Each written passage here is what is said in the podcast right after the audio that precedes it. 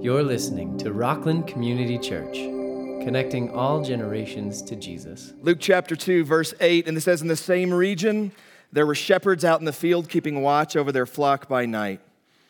And an angel of the Lord appeared to them, and the glory of the Lord shone around them, and they were filled with great fear. And the angel said to them, Fear not, for behold, I bring you good news of great joy that will be for all the people. For unto you is born this day in the city of David a Savior, who is Christ the Lord. And this will be a sign for you, and you will find the baby wrapped in swaddling cloths and lying in a manger.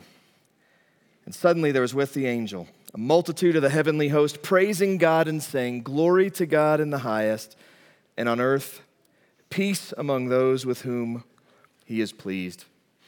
It's a real popular passage around uh, Christmas. It's a fascinating passage, too, because I picture being a shepherd in that day. And oftentimes, uh, people say the reason it's significant he came to the shepherds is because they were very despised in the culture.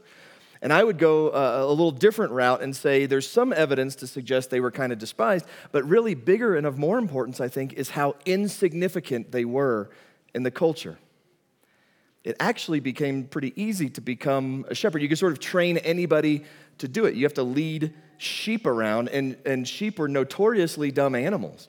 And so you got to be smarter than a sheep, and you can go and you can learn to be a shepherd and you can lead them around. And so in that time, they were not educated. They were incredibly insignificant. It was one of those, well, anybody can go do that sort of, um, sort of professions. And here's the angels coming and uh, declaring the Christ child to them. And I have a, uh, a friend that's a pastor that loves to read this, and he always says something like, Isn't it amazing that God would come to somebody so insignificant? And I go, Yeah, yeah, I think it is. But it's also exactly what God had done up to that point. It's what he did throughout the New Testament, and it's what he still does today. Is he comes to people that the culture tends to say are completely insignificant. And he comes to them. He uses them for his purposes in the world. One of my very favorite examples of this, some of you will know this story, many of you will. In the Old Testament, you have um, Israel that was ruled by these judges, and they all looked at the nations around them that didn't follow God, and they said, Hey, they all got kings. We should get kings too. And God said, You don't want a king, you want a judge. That's a way you show that you are different, that you are mine, somebody that's going to lead you in that way. And they said, Nah, that's nice. We want a king.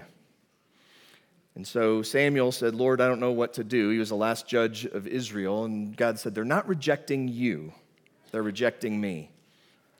So we'll get them a king. And they have a king named Saul, and it doesn't go well. And then the time comes to try and go, What are we going to do now? And so Samuel has to figure it out. And so this comes from 1 Samuel 16. The Lord said to Samuel, How long will you grieve over Saul, since I have rejected him from being king over Israel? And he goes to anoint a new king. Fill your horn with oil and go. So he can go and anoint the person that God shows him to be the next king. I will send you to Jesse, the Bethlehemite, for I have provided for myself a king among his sons. And Samuel said, How can I go? If Saul hears it, he'll kill me. He says, The king's not going to like this if I'm doing this behind his back. And so God gives him away. He says, Take a heifer with you and say, I've come to sacrifice to the Lord, and invite Jesse to the sacrifice, and I'll show you what you shall do. And you shall anoint for me him whom I declare to you. And it says, Samuel did what the Lord commanded, and he came to Bethlehem. The elders of the city came to meet him trembling, and they said, Do you come peaceably? And he said, Peaceably. I have come to offer sacrifice to the Lord. Consecrate yourselves and come with me to the sacrifice. And he consecrated Jesse and his sons and invited them to the sacrifice. And when they came, he looked on Eliab and thought, Surely the, Lord's anointed is before me. But the Lord said to Samuel, Do not look on his appearance or on the height of his stature, because I have rejected him. For the Lord sees not as a man sees. Man looks on the outward appearance, but the Lord looks at the heart. Then Jesse called Abinadab, one of his other sons, and made him pass before Samuel. And he said, Neither has the Lord chosen this one. Then Jesse made Shammah pass by, another son. He said, Neither has the Lord ch- chosen this one. And Jesse made seven of his sons pass before Samuel. And Samuel said to Jesse, The Lord has not chosen these. Then Samuel said to Jesse, Are all your sons here? And his response is quite telling. He said, There remains yet the youngest, but behold, he is keeping the sheep. I kind of picture him doing it like this, like going, Yeah, they're all here.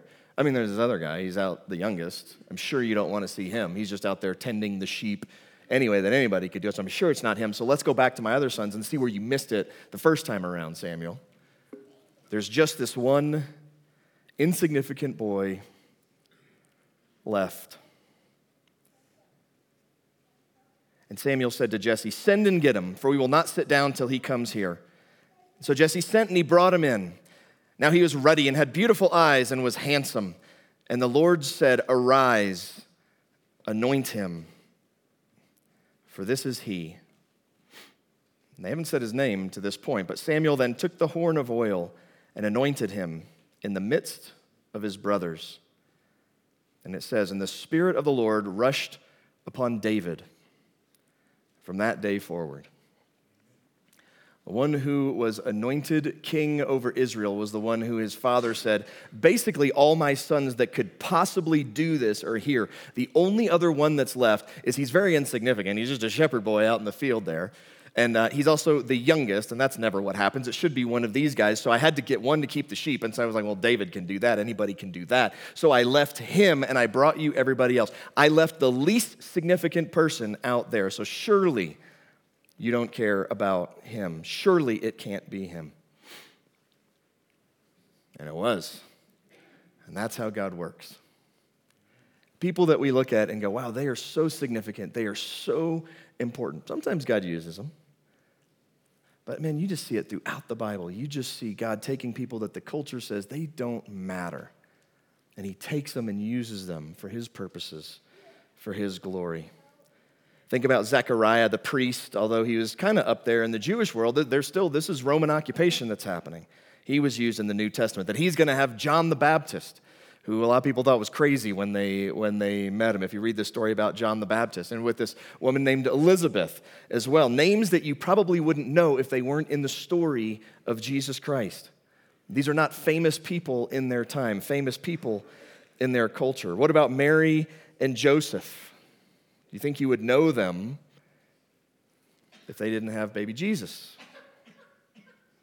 Yet 2,000 years later, these insignificant people we all know their names.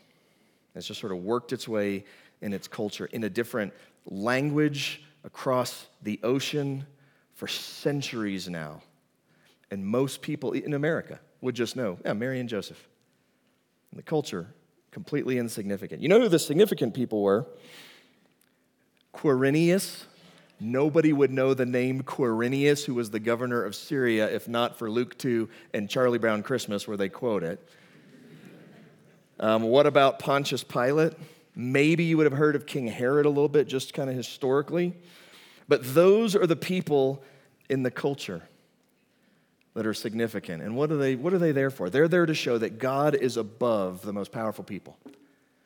He is, there, he is there to show that even these people that the world says are so important and so significant, God says, I'm going to go get glory for myself by using the people that are insignificant in the culture. We would not have heard of Pontius Pilate, of Herod, and certainly not of Quirinius if they weren't these B characters in the story of Jesus Christ of Nazareth.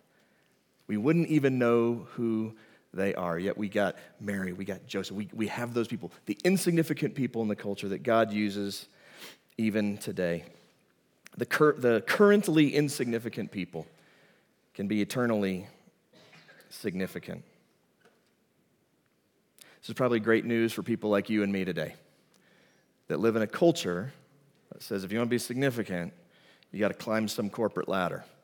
You got to have a YouTube channel with a zillion views, and you've got to be famous, and you've got to be popular, and you've got to have all these different things. And, and we can look at that and go, those things are fantastic. Feel free to go, well, I have to think of what I said. I think go do all those is fine.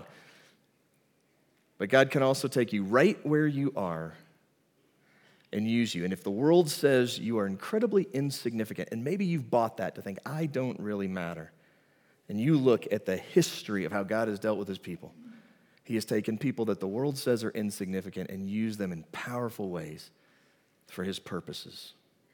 Don't miss that. So, hear this again. Hear this about these shepherds In the same region, there were shepherds out in the field, keeping watch over their flock by night. And an angel of the Lord appeared to them, and the glory of the Lord shone around them, and they were filled with great fear.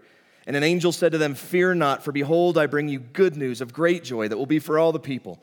For unto you is born this day in the city of David a Savior, who is Christ the Lord. And this will be a sign for you. You will find a baby wrapped in swaddling cloths and lying in a manger. And suddenly there was, with an, uh, there was with the angel a multitude of heavenly hosts, praising God and saying, Glory to God in the highest, and on earth peace among those with whom he is pleased.